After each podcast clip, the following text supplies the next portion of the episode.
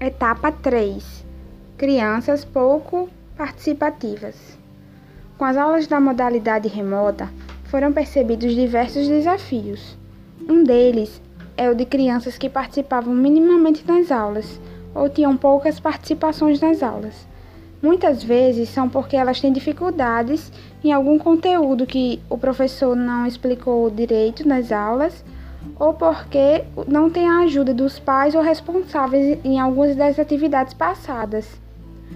Aí nós pensamos uma proposta que pode resolver esse problema, que é os professores durante a aula incentivarem os alunos, dizendo que eles é importante a participação deles na aula, nas atividades e também pensar um plano de aula que encaixe atividades mais autônomas que as crianças possam fazer por conta própria.